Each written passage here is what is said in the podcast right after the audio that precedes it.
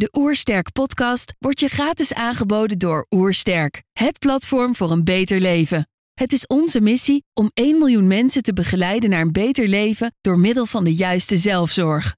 Wil je weten hoe jij kunt werken aan een beter leven? Ga dan naar www.oersterk.nu slash gezondheidscheck voor onze gratis gezondheidscheck en krijg direct jouw uitslag met persoonlijk advies. Hallo, mijn naam is Hans van Kuik. Ik werk als sportarts en u luistert naar de Oersterk podcast.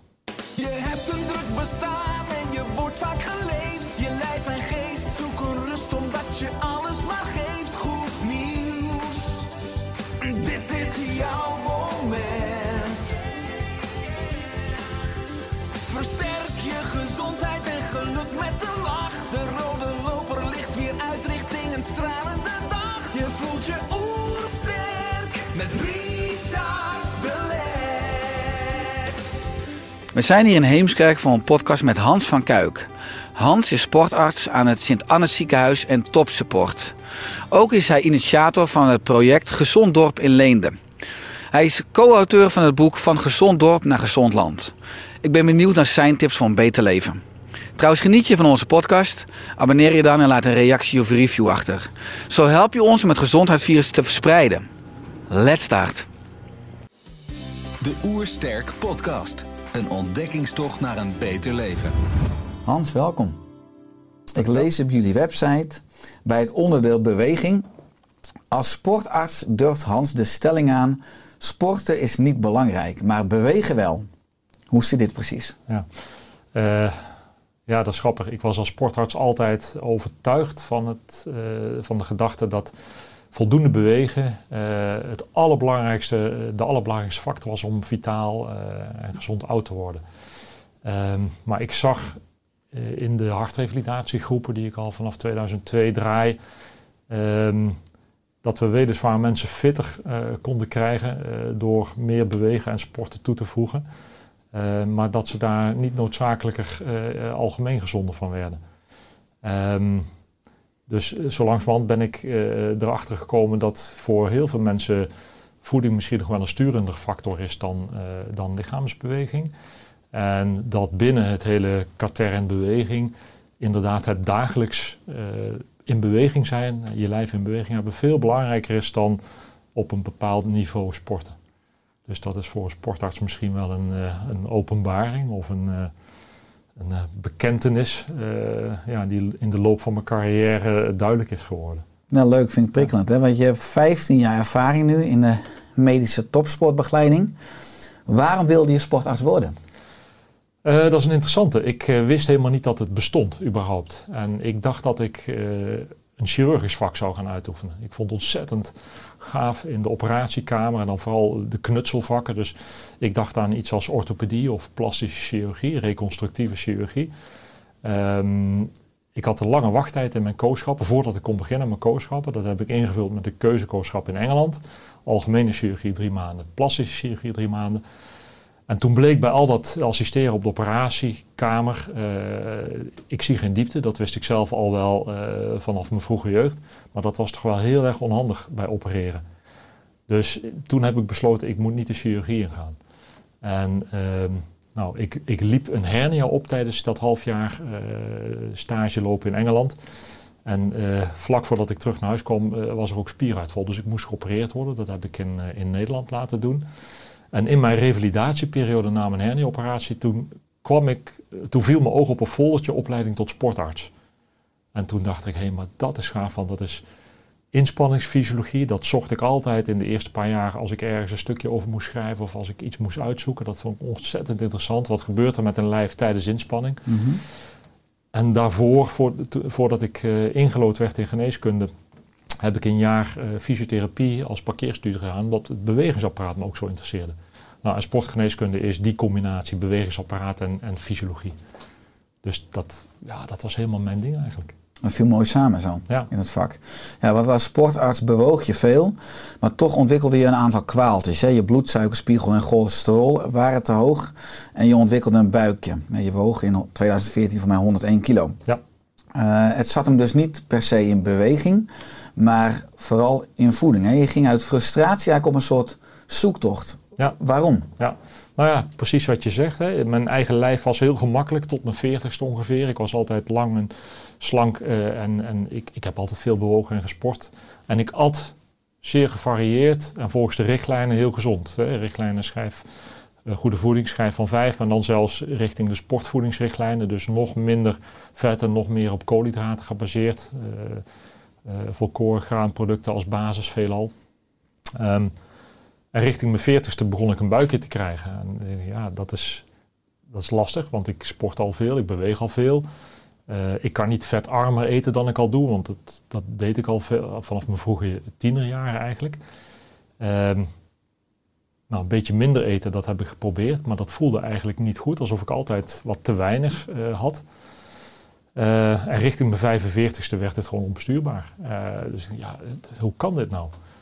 Ik beweeg volgens de richtlijnen, ik eet volgens de richtlijnen. En op alle fronten, niet alleen mijn buikje en mijn gewicht, maar inmiddels op alle fronten ging mijn lijf de verkeerde kant op. En dat zag je ook voor mij terug in de medische praktijk. Dat bij mensen met hartrevalidatie, dat je ook geen verbetering zag op onvoldoende ja, dezelfde voedingsadviezen. Diezelfde hartrevalidatiegroepen sinds 2002. Uh, eigenlijk is dat multidisciplinair uh, leefstijlgeneeskunde, wat we toen al deden op alle zelf te beïnvloeden facetten steek je in. Dus ga nou meer bewegen, ga stoppen met roken, ga proberen chronische stress op een andere manier te organiseren, dat je er minder last van hebt. Ga gezonder eten. Nou, op al die facetten zagen we mensen succesvol zijn, stoppen met roken. Uh, maar juist degene die de, de, de, verbeteringen zouden moeten ondervinden van een beter voedingspatroon, de mensen met overgewicht, de mensen met een te dikke buik, de mensen met diabetes 2, dat effect bleef eigenlijk uit, structureel. En dat verbaasde me in het begin vooral. Dat werd meer en meer frustratie in de loop van jaren. En toen was mijn eigen lijf hetzelfde aandoen. En ik dacht, uh, even afkloppen op hout, van ik heb precies hetzelfde als de mensen tegenover me aan mijn bureau. Ik heb alleen mijn vark nog niet gehad. Hoe kan dat nou? Waar, kom, waar komt dat verhaal van die voeding vandaan? Hè? Van pas op met vet, pas op met verzadigd vet. Iets anders hadden we eigenlijk nooit gehoord sinds de jaren 70. Ja, want je hebt inmiddels een stellige overtuiging dat er bij vrijwel alle welvaartsaandoeningen enorme winst te boeken valt door leefstijlverbeteringen. Ja. En je kwam in aanraking met low carb, high fat. Ja. Uh, werd dit zaadje in jou geplant door professor Tim Noakes? Ja. Je was in Kaapstad, hè? Waar je ja, op, ja, op congres da, daar kwam ik snel terecht. Ja, ik, uh, in de kerstvakantie 2014 was ik met mijn gezinnetje uh, een, een, kleine week in Zweden. Uh, en ik had me voorgenomen om een bepaald inspanningsfysiologisch onderwerp uit te zoeken. En Tim Noakes is een hele bekende Zuid-Afrikaanse sportarts, inspanningsfysioloog. Ehm, dus ik was ook op zijn naam aan het zoeken. En tot mijn verbazing zag ik allemaal dingen langskomen, de recente dingen die hij schreef over low carb, high fat. En ik dacht van, hè, is dit de Tim Noakes die ik ken van het carb loading voor sports performance? Want dat, dat is van zijn hand. Dat is in de jaren 80 vorige eeuw. Daar was hij een van de grondleggers van. Hij heeft inmiddels meer dan 750 publicaties natuurlijk op zijn naam staan. Ja, ja. ja. Nou, dus ik was hoogelijk verbaasd uh, dat hij over low carb, high fat uh, schreef. Dus dat hele inspanningsfysiologie onderwerp heb ik laten zitten. En ik ben helemaal gebiologeerd uh, in dat stuk gedoken. En het blijkt dat hij zelf, hij is een ultramarathonner. Dus hij heeft zijn hele leven heeft hij ultramarathons gelopen. Uh, minstens één per jaar. Altijd in training geweest. Ontzettend veel uren per week hardlopen. Voor de uh, luisteraar, wat is een ultramarathon? Dat zijn die hele lange uh, wedstrijden tot 100, 150, 200 kilometer hardlopen. Um, dus die mensen zijn altijd in training. Um, en met die leefstijl ontwikkelde hij zelf diabetes type 2. Dat was voor hem de trigger om opnieuw voedingsonderzoek in te duiken van hoe kan dat dan? En uh, nou, sindsdien werd het zijn missie om uh, de aandacht uh, wereldwijd te vestigen op insulineresistentie, het onderliggende mechanisme van diabetes type 2. Dus nou, dat was mijn begin in de reis in een andere kijk op voeding. Um, en dat ging dus volgens het Zuid-Afrikaanse banting of banting principe, low carb, high fat. Um, overigens wel met als uh, belangrijke uh, hoofdtitel Real Meal Revolutie. dus de echte voedingrevolutie. Ja. ja, want het is doorontwikkeld. Hè. Je hebt inmiddels met je vrouw Yvonne het bedrijf van Kuik Gezond Leven. Training en advies. Want gezond leven, nou, daar worden jullie alle twee blij van. Ja. hoe vullen jullie elkaar aan? Eh, ja, Yvonne komt oorspronkelijk uit het eh, bedrijfsleven, organisatieadviseur, communicatie, eh, eh, wetenschappen, ehm, hoog arbeidsethos. eh, altijd eh, eh, enorm veel energie en passie eh, voor haar werk gehad. Eh, maar viel een aantal jaar geleden letterlijk om. eh, toen nog eh, in ons privéleven veel zaken samen kwamen. Ehm, zij is toen in aanraking gekomen met Shineng Qigong. Ehm, en niet met nog opnieuw weer gaan praten over hoe het anders zou moeten. En dat heeft er zo gegrepen dat ze daarin door is gegaan. Ze heeft het bedrijfsleven vaarwel gezegd. En ze is een eigen praktijk begonnen, bij ons thuis een studio ingericht om als instructrice eh uh, Shineng Qigong eh, te geven. Dus zij zit heel erg op ja, werken met energie, eh, uit de gedachten meer in het voelen.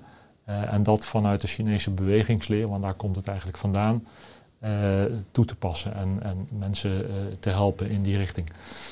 Eh, nou, ik zelf als sportarts van oorsprong natuurlijk heel veel bewegen, de sportieve kant van bewegen. Eh, mijn passie, zeg maar, eh, voeding. Eh, ik heb voeding altijd leuk gevonden. Ik sta graag in de keuken. Eh, ik ben een, een geen goede, maar wel een hobbykok. Ehm, nou, dus op die manier hebben we voeding en beweging op twee hele verschillende manieren. En dan zingeving en, en energie eigenlijk eh, bij elkaar weten te brengen. Ja, mooi. En, het is vooral het bedrijf waar Yvonne veel in werkt. En af en toe dan brengen we het samen in een, in een weekend of in een meerdaagse workshop. Waar ik dan ook mijn aandeel mag leveren. Mooi, leuk om elkaar zo aan te vullen. hè? Ja. Want jullie visie is dat we als mens van nature gezond en gelukkig zijn. En uniek op vier dimensies. Je noemde het al lichaam, denken, emoties en ziel, hè, van de spirit. Ja. Gezond leven is je volledige potentieel leven. Dit betekent zowel fysiek, mentaal als ook sociaal en emotioneel, eh, emotioneel helemaal jezelf zijn en tot uiting komen. Heb je een praktische tip per dimensie, hè, als je het hebt over lichaam, denken, emoties en ziel? Eh, ja, beginnen voor mij de makkelijkste. Hè? Lichaam, eh, eh, zorg voor je lichaam. Voldoende beweging, maar ook wat je erin stopt. hè? Dus de, de juiste brandstof, om het dan zo maar te zeggen. En voeding is niet alleen brandstof, juist niet. Hè? Het moet ook bouwstenen en gezonde stofjes leveren, die ons lijf zelf niet kan maken, maar wel nodig heeft. Dus dat is denk ik een hele belangrijke. Ehm, nou ja, verder, eh, als je een beetje verdiept in, in eh, de gegevens die voortkomen uit de blue zones, hè, waar mensen, een gebiedje op aarde waar mensen ontzettend vitaal en gezond oud worden en hele hoge leeftijden bereiken, daar zie je dat die andere facetten van leefstijl eh, blijkbaar ook enorm belangrijk zijn. Dus het gaat niet alleen over voeding en beweging, maar je ook je moet je sociale verbinding hebben, je moet je, plek hebben, je moet betekenis hebben in het leven. Eh, het moet in balans zijn. Ehm, zingeving hoort daarbij, eh, verbondenheid. Ja, dat, dat, dat geheel maakt het eigenlijk. Ja, mooi. Want ik lees ook, hè, wij zien groei als voorwaarde voor gezondheid en geluk. Wat leidt op dit moment in jouw leven tot groei? Ehm, nou, wat, eh, corona heeft, er- heeft daar denk ik ook eh, de ogen wel eh, weer voor veel mensen eh, geopend. Eh, als ik voor mezelf praat, ik vond het werkelijk een genot in het begin van de coronapandemie, de lockdown, dat die agenda zo leeg werd. Dat je gewoon eh, je avond- en je weekendverplichtingen, die eigenlijk meestal leuke dingen, maar je legt ze wel jezelf op dat dat eh, weg was. En dat bracht ontzettend veel rust en stabiliteit en meer terug naar de kern in je eigen gezin en je naaste familie. Eh, nou, dat ontzettend waardevol was het. Eh, ook, eh, ook voor de balans van de kinderen. dat, dat merkte je ontzettend goed. Ehm, nou, dat proberen we erin te houden nu het allemaal weer een beetje open gaat en de agenda's weer volstromen. Ehm, tijd voor jezelf, tijd voor je gezin, de basis, eh, blijf dat belangrijk maken. Ehm, dus nou, pro- probeer ik heel bewust te doen. Ik heb vorig jaar maar drie weken vakantie opgenomen, alleen in de zomervakantie, de rest het hele jaar doorgewerkt. Betekent dat ik er dit jaar eh, veel moest eh, opnemen, veel weken vakantie, in totaal negen. Door het jaar heen echt heel bewust eh, gepland om met het gezin samen te kunnen zijn, maar ook een stukje me-time, zorg voor jezelf te kunnen plegen. Ik ga graag een beetje de natuur in om te sporten, het water op. Ehm, ook dat heb ik heel bewust gepland. Ehm, nou, en dat terug naar vroeger eigenlijk. Veel actief bezig zijn in de natuur, op het water. Ik, ben, ik hou ontzettend van windsurfen. Eh, als we straks klaar zijn met deze opname, dan eh, ga ik naar het water. Wijkenzee. Ja, eh, nee. ik- Uitgeest. Van, nee, vandaag ga ik naar, eh naar Brouwersdam. Oké, Brouwsdam. Ja, je hebt daar is de wind straks beter. In de omgeving van Heemskerk heb je kan de Zee hier Ja, Wijkenzee, maar ook Uitgeest, Uitgeestermeer. Ja, ja, ja. ja. Nou ja, dus eh, dus, eh, die balans erin houden, eh, dan merk je dat je, dat je nieuwe ideeën krijgt. Dus dat is er één in mijn persoonlijke leven. En de andere ehm, in mijn werkomgeving. ik ben zelf nu al een jaar of vijf, zes dus heel ja, intensief bezig met leefstijl en preventie. Meer de reguliere gezondheidszorg in proberen te krijgen. Ehm, en collega's daarin mee te nemen. En eh, nou, het ziekenhuis, Sint-Anna Zorggroep, eh, die heeft dat inmiddels ook vertaald in eh, de visie en de missie voor het, het kader van de komende vier jaar. Dat leefstijl en preventie een van de leidende principes voor de hele organisatie gaat worden. Dus de voedingsbodem is momenteel echt heel rijk wat dat betreft. En dat geeft ontzettend veel energie om daar ook heel hard aan te werken. Mooi ja, want wat je zegt, de Sint-Anne Zorggroep kiest voor leefstijl en preventie als leidend principe voor de hele organisatie.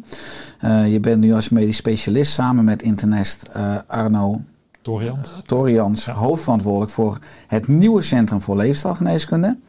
Eh, wat is jullie missie met het centrum?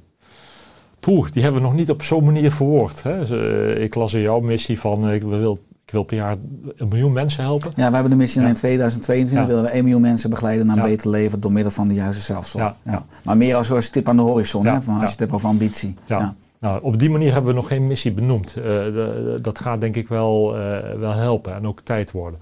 Eh, binnen het grote geheel van het ziekenhuis zijn er een aantal deelgebieden benoemd met eigenaren voor om dat te ontwikkelen. Eh, allemaal te maken met leefstijl en eh, ik heb de opdracht samen met Arno Toijans gekregen om dan de proeftuin Centrum voor Leefstijlgeneeskunde in een tweede lijnsetting eh, te ontwikkelen. En, en daarvan voor de rest van de organisatie ook te leren van wat werkt nou wel, wat werkt nou niet, hoe, hoe, hoe breng je dat.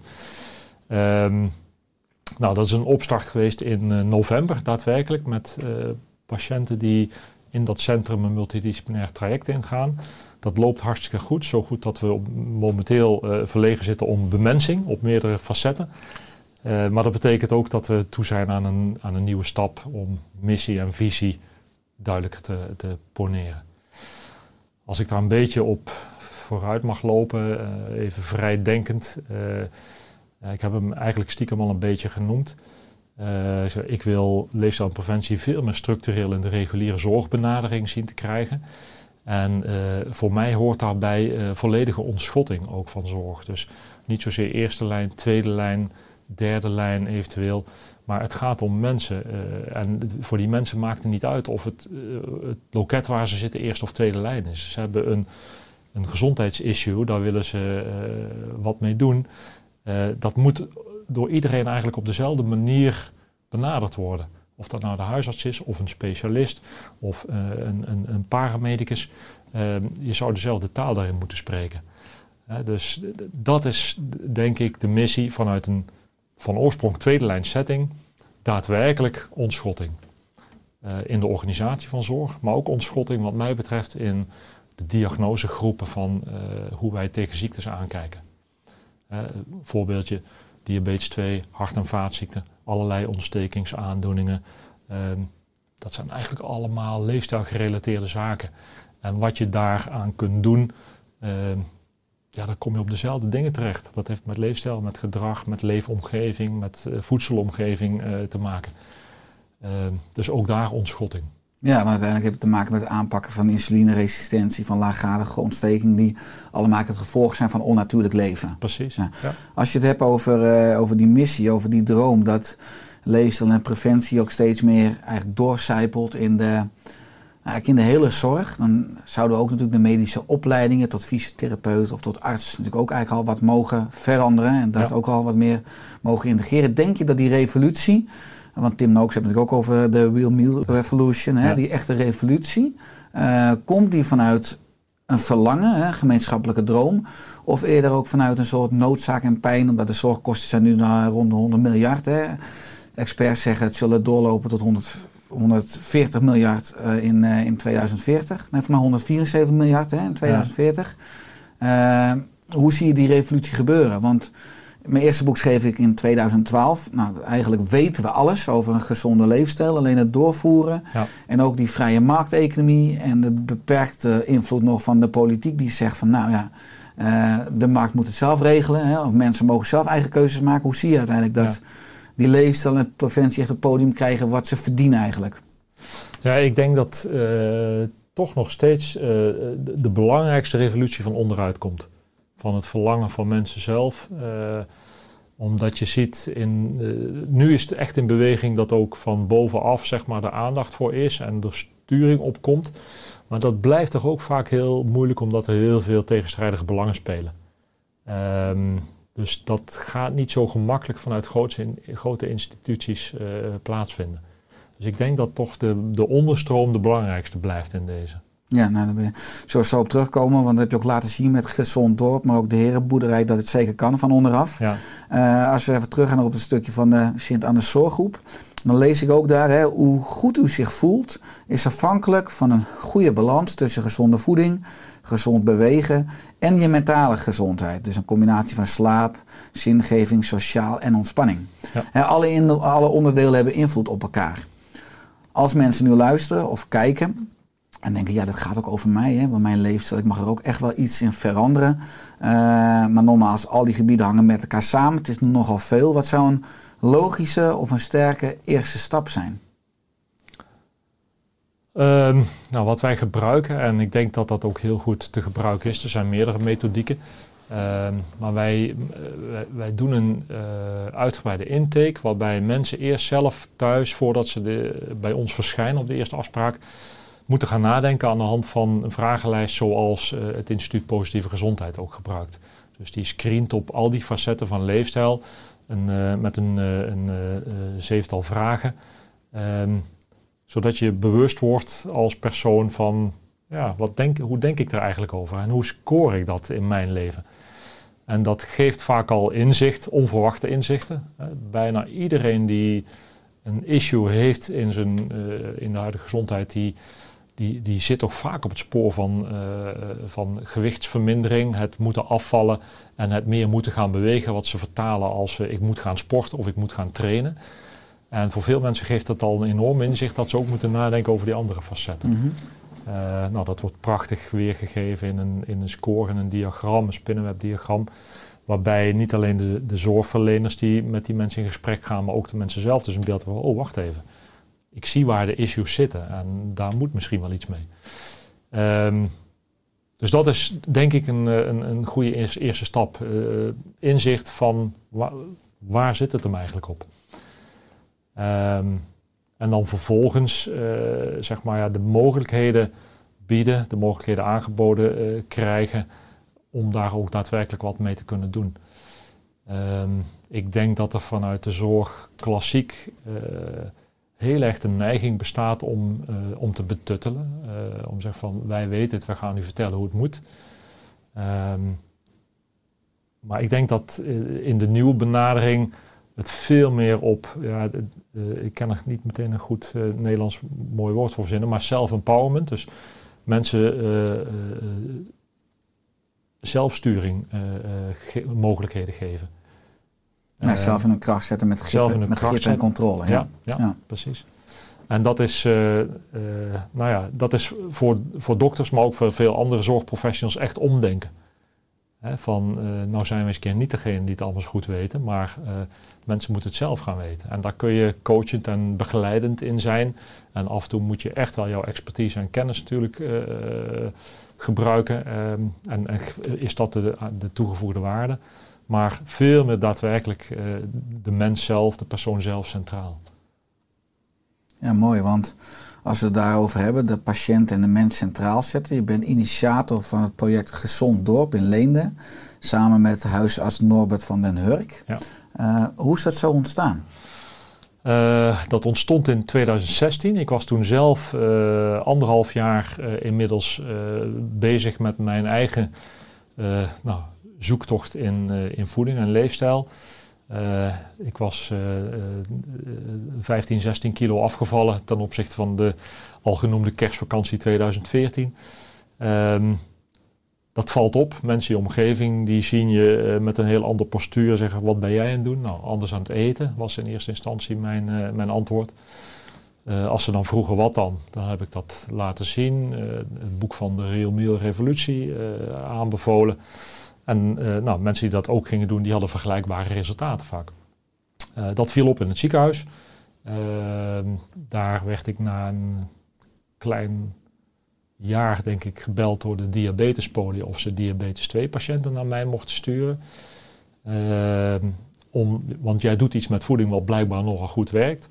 En dan heb ik gezegd, ja, maar ik heb geen ervaring met diabetespatiënten en hun medicatie. Dus daar moeten we een gezamenlijk project van maken, dat we er samen van leren. En dan hebben we een soort keer diabetes 2 omprogramma in het ziekenhuis gedaan.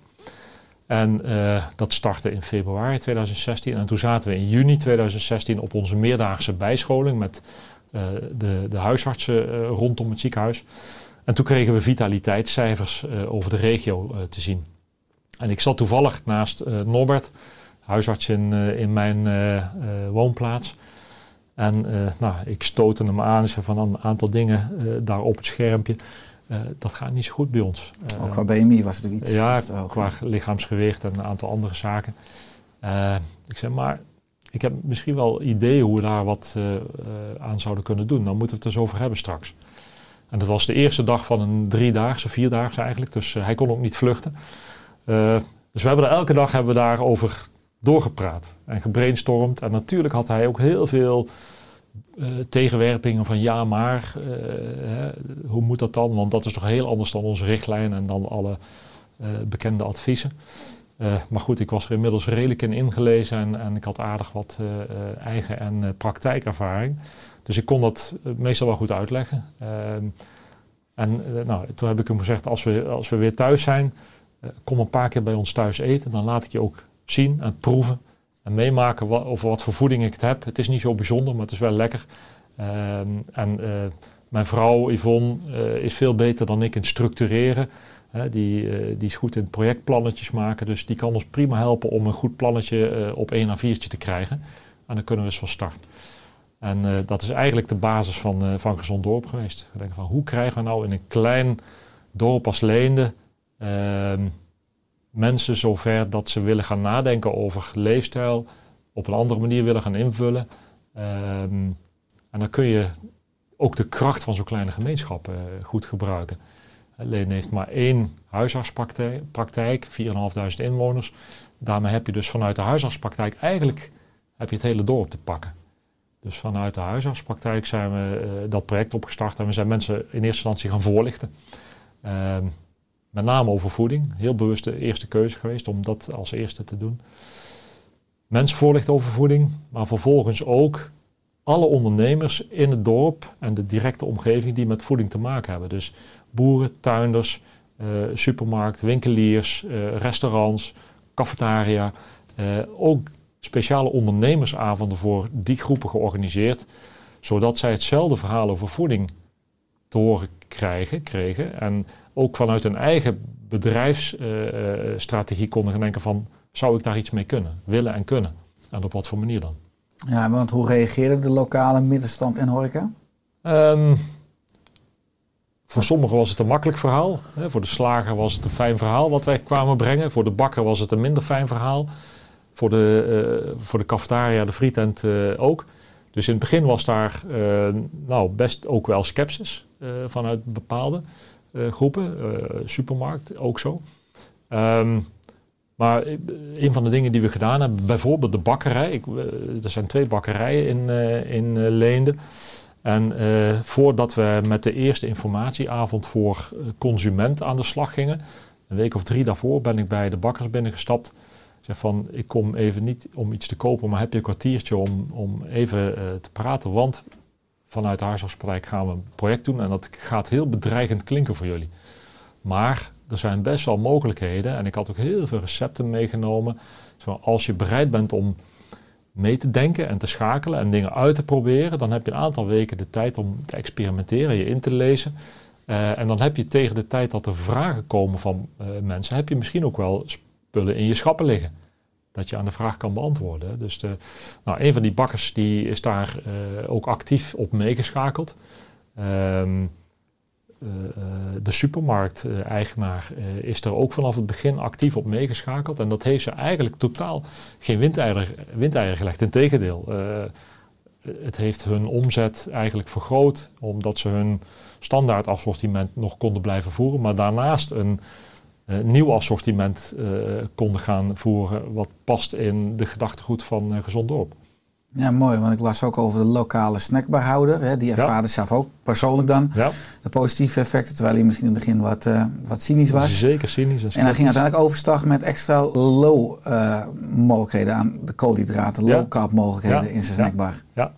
Is nog steeds zo? Ja, zeker. Ja, ja. Hij, nog steeds met veel trots uh, zet hij elke dag zijn reclamebord buiten, buiten. Ook wij doen mee aan project Gezond Dorp. We zijn inmiddels vijf jaar verder, bijna vijf jaar verder nog steeds, elke dag staat dat buiten. Het is mijn, hij woont schuin tegenover me. De zaak zit schuin tegenover me. En in het begin was hij echt sceptisch. maar ik vind het zo'n prachtig voorbeeld. Ehm, de eerste ondernemersavond was in oktober 2016. En toen hadden we een tweede, net na nieuwjaar 2017. En daar was hij. En toen kwam hij na die avond kwam hij naar me toe. Zei, ik heb toch wel veel geleerd over wat, je, wat jullie verteld hebben. Dus ik zit er toch wel over te denken om daar iets mee te gaan doen. Maar wil je me wel helpen dan? Ja, natuurlijk. Dus nou goed, daar ga ik over nadenken. En dat was op een maandagavond. De volgende dag, dinsdag, kom ik thuis van mijn werk. Ik ben uh, nog geen vijf minuten binnen. De deurbel gaat. Staat hij voor de deur. Is het zo goed? Dan had hij geplastificeerde menukaart had hij al. Waar hij een aantal opties op had. gezond dorp schotels, gezond dorp mogelijkheden. Had hij helemaal uit zitten rekenen hoeveel koolhydraten overal in zaten in zijn assortiment. En overal had hij de broodjes en de frietjes vervangen door groenten, salades, et cetera. Ehm, nou, fantastisch. Dus uiteindelijk had hij de hulp niet eens meer nodig. Hij had het gewoon zelf helemaal ontdekt. En uh, nou, daar is hij mee verslag gegaan, aan, aan, de slag gegaan. En dat is eigenlijk een heel groot succes geworden. Fantastisch, hè? inspirerend. Als je het hebt over al die schakels en partijen die eigenlijk moeten uh, bijdragen ook hè, aan het slagen van het experiment. Werkten verzekeraars en de gemeente ook mee? Uh, verzekeraars niet. Die hebben we in het begin ons projectplannetje gestuurd. Bij ons in de regio zijn twee grote verzekeraars zeg maar, die een beetje om het even zijn. Um, ik zal geen namen noemen, maar de ene had net uh, het jaar daarvoor het pilotproject Keer Diabetes 2 om uh, gefinancierd. Dus ja, ja, we doen al zoiets. Um, en de andere die zei van, nou nee, heb je evidence? nee, oh, nou, dan, dan nog even niet. Dus die haakte vrij snel af. De gemeente was in het begin ook eigenlijk nou, niet actief betrokken. Ehm, die uh, zei ja, dat is voor ons lastig. Was hun uh, gedachte van wij gaan van de medische adviezen uit van de GGD. En de GGD, eh, ja, die, die, die, die vaart op de richtlijnen van Gezondheidsraad en Voedingscentrum betreffende voeding. Dus wij vinden dat we niet als gemeente dat, dat kunnen doen. Later, uh, in het, uh, toen we ongeveer een jaar bezig waren en toen we inmiddels ook bekendheid hadden gekregen en, en uh, een, een, klein subsidieprijsje hadden gewonnen, ehm, toen is de gemeente wel degelijk mee gaan werken. Ja, in het begin was wel de Rabobank, hè, die ook. Ja, de lokale Rabobank, dat ja. was ook degene die tijdens die meerdaagse bijscholing zeg maar de vitaliteitscijfers had laten onderzoeken vanuit een heel ander perspectief natuurlijk. Maar uh, dat was ook interessant voor de gezondheidszorg. Vandaar dat wij die cijfers uh, te zien kregen. Uh, diezelfde Rabobank die, was graag bereid om ons te helpen. Niet dat ze bedragen hebben ge gestort, maar gewoon in natura. Heel simpel een keer een mailing in hun enveloppen kunnen versturen, zodat het ons geen portokosten eh, opleverde. De huur van een zaaltje betalen, eh, dat wij een informatieavond eh, konden organiseren. Dat soort dingen. Ja, Ja. Mooi als we dan eh, als we maar nu ook terugkijken op dit nou, fantastische experiment. Ik begreep trouwens dat het experiment hè, Gezond Dorp Leen ook geïnspireerd was door Jay Wortman. Eh, wat zijn de resultaten? Ehm, nou, de resultaten die, die, die zagen we eigenlijk eh, heel snel ontstaan. We hebben in totaal een, ruim 250 mensen in het project eh, in kunnen schrijven in de huisartspraktijk. Eh, die mensen die, eh, werden dan eh, extra gemeten en gemonitord met eh, eh, lichaamsmetingen en eh, laboratoriummetingen. En dat hebben we het eerste jaar om de drie maanden gedaan. En we zagen de grootste verandering al in de eerste drie maanden ontstaan. Mensen die eh, een aantal kilo afvielen, een aantal centimeters buikomvang gemiddeld hè, eh, eh, afname kregen. Maar ook minder medicatie hoefden te gebruiken. Minder bloeddrukmedicatie, minder diabetesmedicatie. Ehm, dat stabiliseerde na ongeveer een half jaar. Ehm, eh, en sindsdien is het vrij constant gebleven. Van die hele grote groep van ruim 250 eh, hebben we nu een klein jaar geleden nog eens een keer eh, de laatste data verzameld. Eh, en daar zijn, hebben we nog altijd van zo'n 160 mensen die na dat eerste jaar eh, dezelfde controles op jaarbasis zijn blijven doen. En dat blijft eigenlijk een vrij stabiel beeld. Ja, nou, dat is fantastisch. Eigenlijk is het een fantastische blauwdruk die jullie daar gevormd hebben. Die we eigenlijk over Nederland kunnen uitrollen. Wat eigenlijk ook de, de titel is van het boek van Gezond Dorp naar Gezond Land. Ja. Zie je ook dat andere nou, steden, dorpen ook interesse hebben naar jullie expertise en naar die blauwdruk om het ook door te gaan voeren? Eh, nou, er is heel veel naar gevraagd. Zeker in eh, het boek hebben we nu eh, twee jaar geleden uitgebracht. Dat kwam niet zomaar, want er was heel veel vraag vanuit andere gemeenten, andere regio's van hoe heb je dat dan gedaan en hoe kunnen wij dat doen. Dus we werden vaak uitgenodigd om daarover te komen vertellen. Heel vaak was er de vraag van heb je een blauwdruk? Heb je, eh, kunnen we het overnemen? Heb je iets op papier? Heb je een boek? Ehm, en eh, nou ja, wij hebben eh, steeds eigenlijk gezien en ook verwoord van ja, een echte blauwdruk in de zin van volg dit precies volgens de letter en het gaat lukken. Dat is het niet, want je bent ook zo afhankelijk van de setting. Voor een klein dorp is het heel anders dan voor een, een wijk in een grote stad of een grote stad is een geheel. Ehm, het ligt eraan welke karttrekkers je eh, in een bepaalde setting kunt mobiliseren die de boodschap eh, uitdragen. Dat hoeft niet per se een setje dokters te zijn. Dat werkte in ons dorp toevallig goed, maar dat hoeft ergens anders helemaal niet te, te werken. Dus wat we ge- geprobeerd hebben steeds is een aantal succesfactoren te benoemen. Van dit lijkt ons belangrijk, dat lijkt ons belangrijk. Hè. Dus eh, die ondernemers bijvoorbeeld in voeding meenemen en ze niet eh buitensluiten, maar dat ze mee kunnen denken eh, en het zich eigen maken. Ehm, nou ja, eh, vaandeldragers, eh, de juiste mensen die anderen kunnen meenemen. Dus eh, we hebben, er is zo'n heel bekend filmpje van eh, de Lonely Nut, een of andere keren die op een festival op een, op een eh, grasweiland, heuvel gaat dansen, een soort festival. En die, gaat, die danst heel raar. En eerst wordt er door mensen wat vreemd gekeken. En dan gaat er één iemand meedansen. En vervolgens zie je een enorme toeloop eh, ontstaan. Iedereen wil meedoen met dat gekke dansen. En eh, nou, die metafoor hebben we heel vaak gebruikt ook. Van er moet één iemand zijn die iets raars gaat doen. Eh, en dat of hij wordt als compleet gek eh, eh, afgerangeerd. Of er zijn mensen die denken van nou, misschien zit er wat in. En als hij dan een paar volgelingen krijgt, dan kan er ineens een kritische massa ontstaan waardoor iets gaat lopen. Nou, die metafoor, zeg maar, als je, als je eh, dat in een bepaalde setting zou kunnen bewerkstelligen, de juiste eh, lonely nut en de juiste first followers, zeg maar, die kunnen een beweging op gang brengen. En dat is per setting verschillend. Nou, een, een succesfactor, een eenduidige boodschap. Diezelfde boodschap ook eh, blijven herhalen op verschillende manieren. eh, begrijpelijk, eenvoudige taal. eh, en de juiste mensen die het aandragen om anderen mee te kunnen nemen. Dat zijn denk ik wel hele belangrijke. Ja, want als je het hebt over Leen, dan zie je daar ook echt de kracht van een kleine gemeenschap. Ja. Ik lees dan de vier G's: gezondheid, gezelligheid, geborgenheid, gezamenlijkheid. Bleek dat ook zeg maar, uit de resultaten of reacties van deelnemers? Dus de kracht van die Ja, kleine ja, eigenlijk, gemeenschap? ja, eigenlijk wel. Ehm, eh, het is een klein dorp, het is een hechtdorp. Als er wat georganiseerd wordt, dan eh, zijn er altijd eh, volop mensen die, die mee willen helpen. En in dit project zag je dat op verschillende manieren. Het, het had zo'n voor ons onverwacht succes. Eh, we kregen veel meer mensen in dat project dan we aanvankelijk voor ogen hadden. Dus het bracht veel meer werk met zich mee voor ons, voor data te verzamelen, maar ook om het te organiseren. Ehm, dus al vrij gauw hadden we mensen eh, nodig die ons hielpen. Dus we hebben een stichting opgericht en dat was eigenlijk heel snel en, en, en vlot eh, is dat georganiseerd. En dat stichtingsbestuur dat, dat heeft ons heel veel organisatorisch werk uit handen kunnen nemen. Ehm, maar ook bij de deelnemers zag je eigenlijk bijna vanzelf eh, initiatieven ontstaan. Als we, wij hebben eh, eh, eigenlijk alleen het verhaal over voeding verteld het eerste jaar. Het jaar daarna zijn we wat meer gaan focussen op ook de andere elementen. En je ziet dat mensen dat zelf oppakken. Er ontstaan vanzelf groepjes die met elkaar afspreken om te gaan wandelen.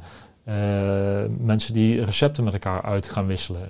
Mensen die kookclubjes hebben opgericht. En zeg maar, om gezamenlijk eh, die drive van gezond eten eh, zeg maar, levend te houden. Ehm, nou, dat, dat is wel heel mooi om te zien. Als ik terugkom fietsen vanuit mijn werk, dan zie ik veel meer dan voorheen eh, groepjes mensen met gele of oranje hesjes in de avondschemering wandelen. Nou, dat vind ik mooi. Mooi, ja, we kregen ook podium kreeg je in de nationale media. Ja. Ehm, wat zijn jouw ervaringen daar ook in de nationale media? Omdat je, ik je hoorde zeggen dat media over elkaar heen buitelen als je iets controversieels hè, over voeding zegt, maar vooral ook als je dit koppelt aan afvallen, waar Ja. veel media dan natuurlijk op aangaan. Nou ja, precies dat. Wij zijn er echt van geschrokken. Eh, wij waren natuurlijk totaal onervaren eh, met media. En eh, eh, toen we onze eerste informatieavond georganiseerd hadden, toen stond daar plotseling een cameraploeg op het marktplein eh, met het felle licht in de ogen en een microfoon onder je neus. Daar hebben we echt mee moeten leren omgaan. Dat, dat was spannend en eng in het begin. Ehm, het valt op dat de media ook enorm de neiging heeft om ehm, ja, hoe zeg het, een beetje de sensatie, eh, sensatie te zoeken, de sensationele dingen. Dus heel erg eh, ja, dieet, afvallen, dat eruit te lichten. Terwijl voor ons ging het om gezondheid, gezonde leefstijl. En daar was voor veel mensen afvallen misschien wel een ding van. Maar eh, ja, een dieet hebben wij het zelf nooit genoemd. Ik ben ook van overtuigd dat, zoals het Nederlandse dieet, dat heeft een bijklank van je begint iets anders dan normaal, dat doe je een tijdje en daarna kan je weer stoppen en dan ga je weer op je normaal. Ja, dat, dat, dat werkt niet. Dus eh, ik praat liever over een gezond voedingspatroon dan over een dieet. Iets wat je de rest van je leven je nieuwe normaal zou moeten zijn, wat beter is voor je. Eh, nou, dat is bij de media, vind ik, erg moeilijk goed over het voor het voetlicht te krijgen. Ehm, aan de andere kant, als je weer wat eh, gewend bent geraakt aan hoe media werken, dan kun je het soms ook benutten. Als je dan eh, wat nieuws hebt of een initiatief of een nieuw facet wil toevoegen, dan kan je ook hier en daar een, eh, een, een hint laten vallen en dan zijn ze er ook. Ja, ik had het ook voor je krijgt gebruikt. het podium. Ja, exact, ja. Ja. Eh, het mooie is wat je zegt, dat media vooral polariseert, of dan vooral hebben over dieet, in plaats van het gaat om het totale voedingspatroon. Ja. Tim Nooks heeft het ook dus over real food, over echte voeding. Ja. Eh, wat is nou echte voeding? Hè? Want ook in jullie boek eh, hebben jullie het over basisprincipes, hè? met een kopje voedingsleer in een notendop. Maar wat is echte voeding? Echte voeding is voor mij eh, niet industrieel bewerkt. Wat ik met patiënten in de spreekkamer bijna altijd als voorbeeld gebruik, is eh, kijk naar de blue zones nu. Eh, die mensen zijn onafhankelijk van voedingsindustrie. Dat betekent dat ze jaar rond zelfvoorzienend zijn qua voeding. Dus dat betekent dat ze eigenlijk van hun kleine boerderijtjes eten. Dus wat je op een klein ouderwets boerderijtje zelf zou kunnen produceren zonder ingewikkelde industriële technologie, dat is voor mij echte voeding. Dus wat van eigen land, van eigen dieren, uit de natuur, wat je daarvan van kan oogsten en dat op een, ja, met huiselijke middelen kunt bereiden. Dat. Ja. Nou, kom ik zo op terug als je het hebt over de herenboerderij, wat misschien daar een goed voorbeeld van is. Maar in het boek zie ik ook achterin zie ik, uh, een groen overzicht met voedingsmiddelen. Dus daar mag je heel veel van eten, uh, of zoveel je wilt. Oranje, hè, waarbij staat houd jezelf in. En ook een deel is in het rood. Daarachter staat nooit meer. Lukt het jezelf ook om dat zeg maar, volgens die drie kleuren te eten? Nou, grotendeels wel. Ik moet zelf zeggen, ik ben uh, iemand die die improviseert in de keuken. Ik ben heel slecht in koken volgens recepten. Ehm, maar meer iemand van als de, in de koelkast de juiste dingen staan en in de proviantkast en de slechte dingen zijn niet in huis, dan maak je heerlijk eten en dat kan ook heel vlot en makkelijk en snel als je wilt. Um, op die manier vind ik het zelf het beste werken voor mij. Um, mijn vrouw was helemaal niet zo, maar inmiddels uh, ook. Die had vroeger recepten nodig en nu doet ze het een beetje op dezezelfde manier. Um, de, de manier zoals in ons boek is eigenlijk uh, op basis van de Real Meal Revolutie. Dus we, hanteren dezelfde principes. Dus dat is Real Meal, Low Carb, High Fat. Um, ik moet zeggen, in die tijd was ook in de low carb, high fat wereld heel erg de heersende gedachte dat als je uh, low carb ging doen. Um, met de gedachte van insulineresistentie op de achtergrond. Uh, dat het ook belangrijk was om je eiwitintake gematigd te houden. Uh, dat was ook op de, wat je destijds aan informatie had uit, uit wetenschappelijk onderzoek, was dat ook een vrij logische gedachte. Omdat de insulinerespons op eiwitten wat hoger is dan op die van vetten. Uh, nou, inmiddels zijn er een aantal jaren al wat onderzoeksgegevens bekend dat die van de insulinerespons op vet weliswaar niet zo hoog wordt als die van eiwitten, maar het duurt wel veel langer. Dus netto heb je misschien wel meer insuline nodig om vetten te verwerken dan eiwitten. Dus je ziet ook in ja, de goede benaderingen van low carb dat het wat meer neigt naar low carb, high protein, en uh, de hoeveelheid vet juist weer wat minder. Nou, het boek is alweer van nou, twee jaar geleden uitgekomen, maar daar zijn we dus een tweeënhalf jaar geleden aan gaan schrijven. Dat was nog echt op dat high-fat uh, principe gebaseerd. Um, dus inmiddels ben ik zelf wel een beetje meer op hogere eiwitintake en lagere vetintake. Ja, als we kijken naar bijvoorbeeld praktisch naar maaltijden.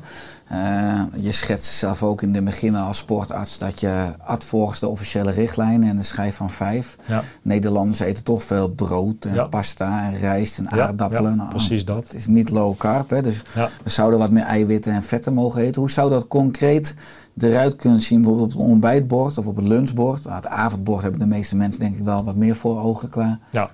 Ja, het avondeten is misschien het makkelijkste. Dat is uh, groente, groente, groente, groente, groente, groente. En uh, een goede eiwitbron.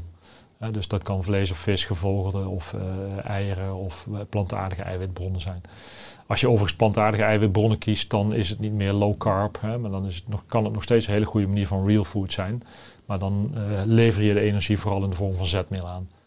Kan ook, is andere, andere principe dan we in ons boek behandelen. Voor lunch, uh, wat een hele makkelijke is, is uh, om een restant van je avondeten van de dag ervoor te verwerken. Uh, opnieuw op te warmen, met een omelet of in een salade te verwerken. Ehm, dat is een makkelijke manier. Ehm, en ontbijt, als ik het heel praktisch en makkelijk vertaal, ik zelf wissel een beetje af. de ene ochtend doe ik iets met kwark of yoghurt. En dat vul ik, uh, maak ik een, een gevulde uh, ontbijt van door uh, zaden, pitten, gehakte noten en wat vers fruit toe te voegen. en de andere ochtend doe ik iets met, met varianten van ei en altijd iets met groenten erbij. En nou, soms nog eens iets van een roggebroodje eronder of een ambachtelijk sneetje, maar meestal zonder brood. Ja, dus dat betekent ook dat we letterlijk anders mogen gaan denken over uh, nou, de gewoontes die we vaak al hebben, die we al vanuit het ouderlijk gezin al meekrijgen als kind, ja. dat we wel gewoon met, met brood en pasta en, ja. en aardappelen opgroeien. Uh, ben ik natuurlijk helemaal mee eens vanuit Oersterk. En dat zie je ook terug natuurlijk bij mensen als ze het gaan integreren qua vitaliteit. Uh, als we het hebben over voeding, hè, je bent ook initiatiefnemer van de inmiddels succesvolle herenboerderij De Grote Heide. wat is dit precies, een herenboerderij? Ja, herenbo herenboerderij is een, eh, was al een bestaand concept. Ehm, dat is eh, de eerste herenboerderij in Nederland was Wilhelm, Wilhelmina Park in Bokstel. En die draait nu zijn zevende seizoen, denk ik, als ik het goed heb. Um, is een idee van, van Geert van der Veer, dat is een landbouwingenieur. Die op een gegeven moment is gaan nadenken van als je nou echt weer terug zou willen naar gezonde manier eten, kan dat voor de hele uh, bevolking in Nederland bijvoorbeeld? Hebben we daar genoeg ruimte voor? Iedereen zijn eigen boerderijtje is ondoenlijk, dat hoeft ook niet. Maar wat zou je nodig hebben om het op de goede manier te doen uh, en daarmee uh, zeg maar een aantal mensen te voeden? Dus hij is een, begon op de achterkant van de bierveeltje bij wijze van spreken. Op de camping is hij gaan zitten rekenen. En hij kwam uit op een soort concept van je hebt ongeveer 20 hectare nodig om 500 monden jaar rond te kunnen voeden dat is het basisconcept van herenboerderij. En dat gaat dan op volledige natuurlijke wijze, zonder uh, kunstmatige bemesting, zonder bestrijdingsmiddelen. Gemengd bedrijf. Um, nou, voor ons was dat in, in Leende, in het project Gezond Dorp, hebben we het eerste jaar volledig de focus op gezonde voeding gehad. Toen zijn we de tweede jaar de andere aspecten gaan belichten. Uh, maar voor onszelf, de organisatie, de mensen in de stichting, was eigenlijk niet meer dan een volgende logische stap. Als je praat over gezond eten, dan is de volgende stap eten op een gezonde manier produceren. En uh, een initiatief als de Herenboeren zou daar bijvoorbeeld een hele mooie oplossing voor zijn. Dus we hebben uh, daar ook weer uh, een aantal aparte avonden over georganiseerd om mensen over dat initiatief te vertellen. Iets wat al bestaat en waar ook rekenvoorbeelden van zijn. Komt het uit? Kan het? En uh, nou, daar hebben we gevraagd van uh, als je dat ziet zitten, we hebben een aantal mensen nodig waar we een soort karttrekkersgroep uh, van willen vormen om daadwerkelijk dat idee te gaan uitrollen. nou, zo hadden we eigenlijk volgens mij na de eerste bijeenkomst daarover hadden we al een karttrekkersgroep van 13 personen. En nou, dat was een fantastische combinatie van ja, hele daadkrachtige mensen van hele verschillende achtergronden. Dus daar zijn we eh, mee aan het, eh, aan het werk gegaan. We hebben verschillende subcommissies eh, gericht, opgericht. Hè. Ik zat bijvoorbeeld in de commissie Zoek Boeren en Grond. Ehm, en er zat een andere commissie die ging met de gemeente aan de slag. En zo hadden we nou, een stuk of vijf subcommissies. En ja, we zijn er heel snel in geslaagd om zowel geschikt land te vinden uh, als de gemeente uh, geïnteresseerd te krijgen, want die moeten dan natuurlijk ook bestemmingsplan, wijzigingen, et cetera, uh, kunnen leveren. En ja, dat is eigenlijk binnen no time, we zijn binnen een jaar nadat we de karttrekkersgroep tot stand hadden, zijn we aan de slag gekund, op onze herenboerderij. En we draaien nu ons tweede seizoen met fantastische oogsten, heerlijk, gezond, vers volop groente. Ja, mooi. Ik zag de instructievideo. Inspireert enorm. Zeker als je het hebt over de, klacht, uh, de kracht van een kleine gemeenschap. Als ik zie hoe iedereen ook een aandeel levert. Je gaf aan dat er ongeveer 20 eh, hectare nodig is hè, om 500 monden te voeden. Ja. Ik zag ook terug in de, in de video op de website dat het dan zou gaan om uh, eh, 35.000 herenboerderijen om dan Nederland hè, te voeden. En dat het zou kunnen qua hectare op een derde van de vrije beschikbare grond. dus dat het niet alleen maar een theoretisch op een bierveeltje... Nee, maar dat zou echt kunnen. Dat het echt mogelijk is. Hè? Dat is, uh, dat is inspirerend. Uh, als mensen nu luisteren die denken, wow, dat is, uh, dat is fantastisch. Hè? Dat we weer lokaal, duurzaam met een kleine gemeenschap... Ik zou ook wel een herenboerderij in mijn omgeving willen starten. Is dat mogelijk? Jazeker, ja. Uh, Herenboeren Nederland, de landelijke organisatie, die uh, staat daar ook uh, enorm voor open. En die helpt eh, waar kan. Ehm, met informatie in eerste instantie, maar ook met eh, ja, eh, instrueren ehm, de fouten of de, de, de, zaken waar zij van geleerd hebben, dat je niet opnieuw het wiel hoeft uit te vinden, maar dat je kan meeliften op de inmiddels bestaande expertise en wat er nog steeds aan kennis uh, bij komt. Zij zijn wel, uh, ze, gaan het niet voor je doen. Hè. Je zal in je eigen omgeving een clubje mensen moeten vinden die zoiets willen en de schouders eronder zetten. Hè. Maar uh, nou ja, dan kunnen zij uh, vanuit Herenboeren Nederland dat zeker ondersteunen op allerlei manieren. Ja, ja. Nou, wat ik fantastisch vind is dat het natuurlijk de moderne supermarkten zijn natuurlijk voor 90% vol met bewerkte voeding. Hè? Niet met, met Ja. oervoeding, oorspronkelijke voeding. Ja. Het zijn natuurlijk ook steeds meer voedingsschandalen. Ook als je kijkt naar programma's. Hè? Je wil eigenlijk vaak niet weten hoe het precies geproduceerd wordt, hoe het gaat in de Ja. keten. Nou, dat vang je hier helemaal mee weg eigenlijk met de herenboerderij. Is dat de toekomst in jouw optiek van een duurzaam voedselsysteem? En als je die doortrekt, kunnen supermarkten dan bij spreken op voedingsgebied straks hun deuren wel sluiten? Eh, ik, ja, ik denk dat het de, toekomst is. Hè. Tenminste, de herenboeren, maar ook vergelijkbare initiatieven. Ik denk dat het echt mogelijk is om eh, wereldwijd het, het gros van de bevolking op zo'n manier te kunnen voeden. Daar zit een hele belangrijke mits aan. Dan moet je wel bereid zijn om landbouw niet als je belangrijkste exportproduct te zien. Want dat betekent dat je de grote industriële landbouw in ieder geval g- grootdeels eh vaarwel moet zeggen. En dat je een, een belangrijk deel van je vrije ruimte gebruikt voor deze ecologische kringloop eh, manier van landbouw. Ehm, maar dat kan in Nederland, en dat kan op de meeste plekken op de aarde, zou dat kunnen. De meeste landen, de meeste regio's zouden zelfvoorzienend kunnen zijn qua voeding. Eh mits de, is- de infrastructuur daar ook op wordt aangepast. Eh, en mits dus alle economische belangen eh, daaraan ondergeschikt worden gemaakt. Ja. Dus dat is nog niet zo gemakkelijk. Nee. Ehm, als dat dan gebeurt op zo'n manier, dan kunnen supermarkten, ik weet niet of ze per se de deur moeten sluiten, maar ze kunnen daar wel eh, op meeliften. Want ook supermarkten en ook restaurants en zo, die zouden zeg maar hun, hun producten kunnen betrekken uit, dat soort landbouwsystemen. Ja, precies, dat is waar.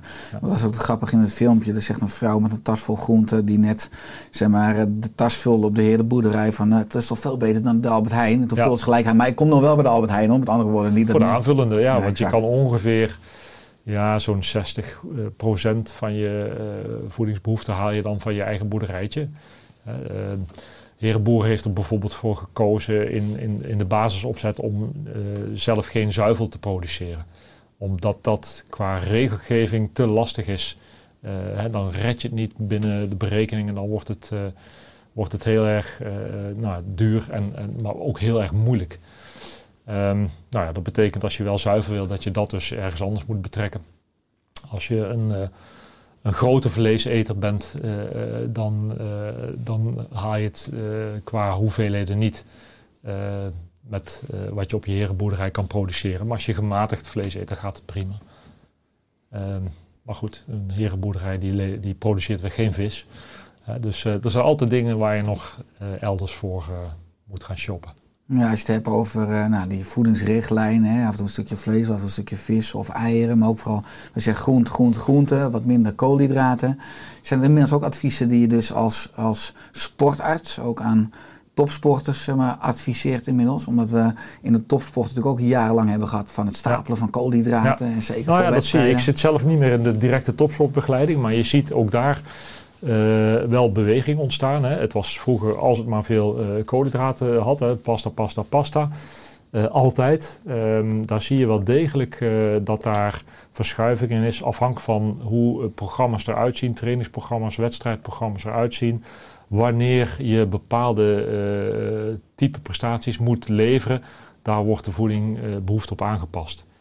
Uh, ik zit zelf uh, niet in de directe begeleiding, maar ik zie het wel bij mijn collega's uh, die in, in, de begeleiding van PSV bijvoorbeeld. Daar zie je dat helemaal uitgewerkt inmiddels. Hè. Dus de dag na een wedstrijddag, als ze hersteltraining hebben, dan hoeven daar niet veel koolhydraten naar binnen. Hè. Dan is het vooral eiwitten en gezond en veel groentes. Uh, maar als er een belangrijke wedstrijd aankomt, dan uh, zorgen ze wel dat de glycogeenvoorraden weer vol zitten door dan wel gezonde koolhydraatbronnen uh, in het menu te zetten. Onder andere voor mij met Nina de Rooij als leefstijladviseur bij ja, PSV. Ja, ja. ja. Als je het hebt over al jouw activiteiten, nogmaals, uh, heel wat van de activiteiten komen langs in deze podcast. Hoe zorg je voor balans in je leven? Maar onder andere zag dat je ook muzikant bent. ja. Ja, ja, ik ben muzikant vanaf klein manneke. Uh, en uh, ik, ben, ik heb dat altijd met heel veel plezier gedaan. En het is voor mij echt een uh, uitlaatklep ook. Uh, onder andere om, om mijn vrije tijd in te vullen. ik had er heel veel voldoening uit, heel veel rust. Eh, Speelt trompet, hè? ik speel trompet, bugel, ja. Ehm, in orkesten, ehm, klassiek opgeleid eh, vanuit de harmonie van varenwereld eh, oorspronkelijk. Maar ook altijd wel iets van lichte muziek daarbij gedaan en altijd verschi- verschillende settingen opgezocht. Eh, dus de plaatselijke fanfare nog altijd. Eh, een klein clubje, een, eh, een quintet, een blaasquintet, koperquintet. eh, met een aantal bevriende muzie- muzikanten. Is het een raar jaar geweest, dat coronajaar? We mochten Ja, ja, repeteren we- we mochten niks. Nee, Nee, nee, dus het is ook een raar jaar geweest. Heel raar jaar, ja. Ja. Ja. Nou, en iets groter regionaal ook eh, eh, een projectorkest, Orkest Zuid, wat ontzettend leuk is. Eh, met deels professioneel opgeleide muzikanten en deels talentvolle amateurs. Erg leuk. Nou, dat is één kant. Aan de andere kant het, het buiten zijn en het bewegen in de natuur. dat blijft voor mij ook altijd belangrijk. Mooi. Wat is je missie of je droom voor aankomend jaar, aankomende jaren? Eh, nou, eh, wat ik al zei van het Centrum voor Leefstijlgeneeskunde eh, steeds beter in elkaar zetten en zorgen dat het werkt en zorgen dat daar data uit voortkomen zodat we ook kunnen laten zien dat het werkt. Dat is eh, waar nu iedereen om vraagt. Hè. Is er evidence? Kun je Mhm. evidence leveren? Zowel collega's, zowel verzekeraars, eh, zowel eh, de leiding van het ziekenhuis.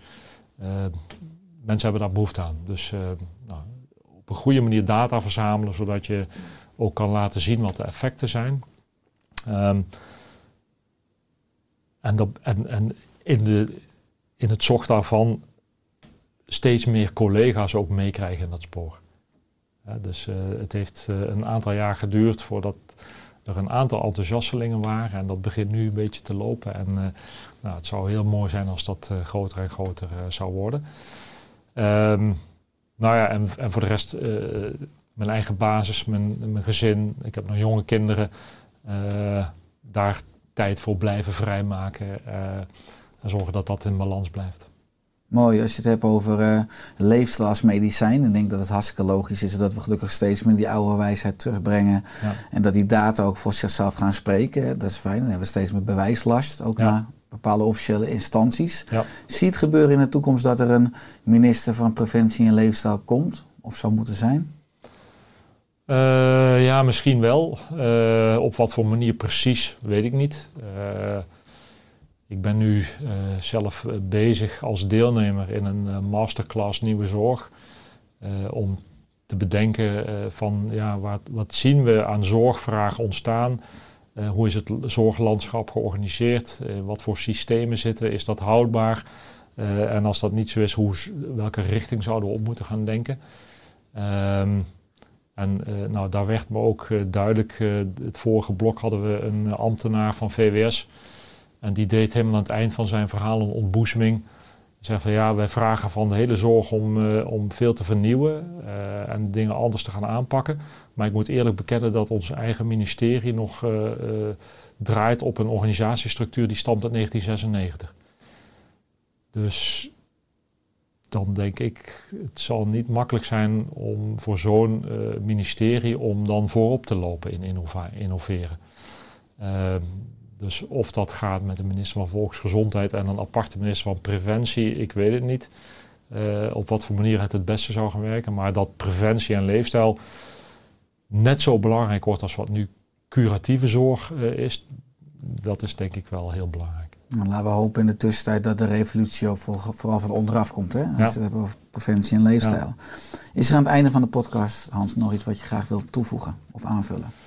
Ehm, nou, wat ik tussen de regels door wel genoemd heb, eh, waar ik echt heilig van overtuigd ben, eh, is eh, dat mensen zelf ontzettend goed in staat zijn om meer sturing over hun eigen gezondheid te pakken, mits ze ook de goede informatiebronnen hebben.